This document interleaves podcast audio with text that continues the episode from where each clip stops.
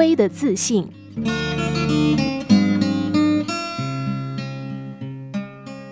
龟兔赛跑的故事，想必大家都耳熟能详。虽然乌龟跑赢了兔子，但动物们还是不承认它真的能跑赢兔子，甚至还有一些动物以轻蔑的口气对乌龟说：“你动作真的很慢哎。”乌龟平静地说：“是的，我的动作很慢。可是如果没有前进的目标，动作再快又有什么用呢？”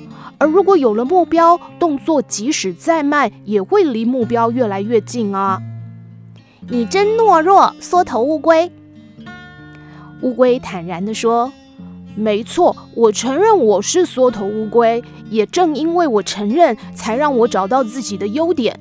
如果我逞凶斗狠，那我可能就永远不知道我有保护自己的龟壳。”而有的人却连自己的缺点都不知道，甚至看到自己的缺点之后还不敢承认。这样的人，你不觉得他们才是真正的缩头乌龟吗？如果你跟兔子再跑一次，你一定会输的。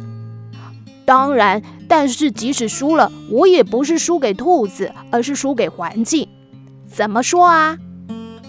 同样的赛程，如果把道路换作水路，那么当乌龟的就不会是我，而是兔子了。承认自己的缺点的确不容易，但就算不承认，缺点依旧还是存在。但如果像乌龟那样坦然面对自己的缺点，说不定能够找到自己的优点，甚至还可能有新的发现。原来自己的缺点在某些场合里竟然是优点。